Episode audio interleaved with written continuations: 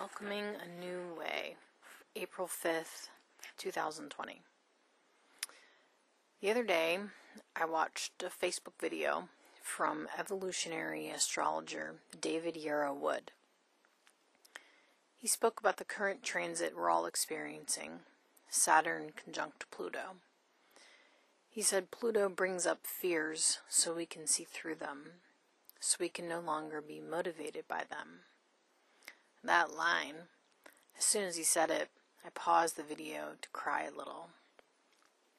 It's similar to what I wrote more than a month ago about life now belonging to love and anything being possible. This process of learning a new way of being started for me before the pandemic, but COVID 19 is upping the ante.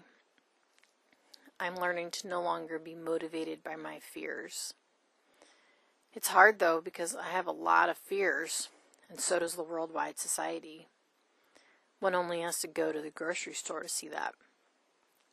Fear is motivating people to buy toilet paper like they're preparing for a three month blizzard.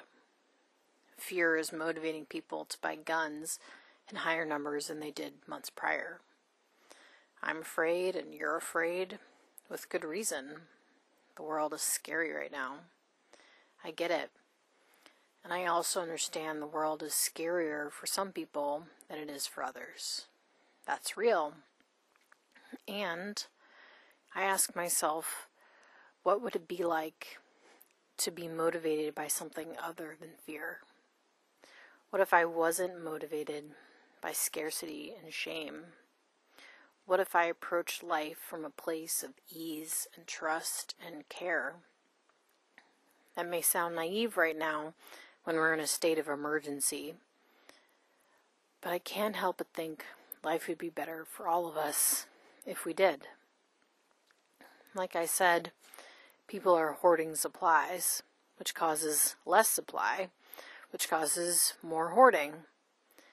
If instead we all bought two weeks' worth of what we need, would we be seeing so many empty shelves?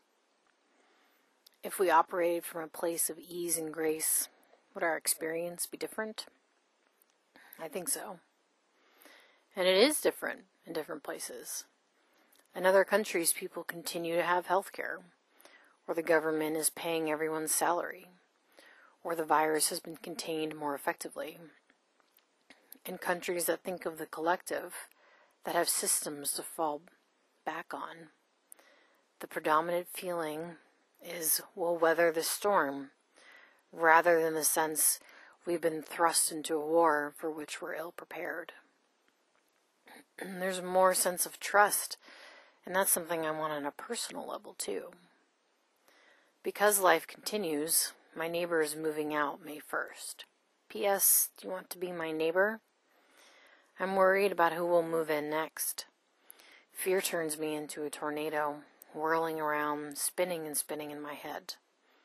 But that's not particularly helpful because the reality is the right neighbor has already been selected on the cosmic level. The person who's supposed to be there will be there. If I instead trusted the universe, I would surrender and offer it up to the divine. I would do my part emailing friends and posting the news to Facebook, but then I would let go, knowing I'll be alright, knowing that I can handle what comes next. And that's a wish I have for all of us. I dream of a world where we take inspired action and then surrender the outcome. A world where we operate with a bit more trust and faith in the universe. A world where we understand we're a part of a cosmic dance and we're not meant to lead, we're meant to follow. A world where we welcome a new way. Another world is not only possible, it's probable.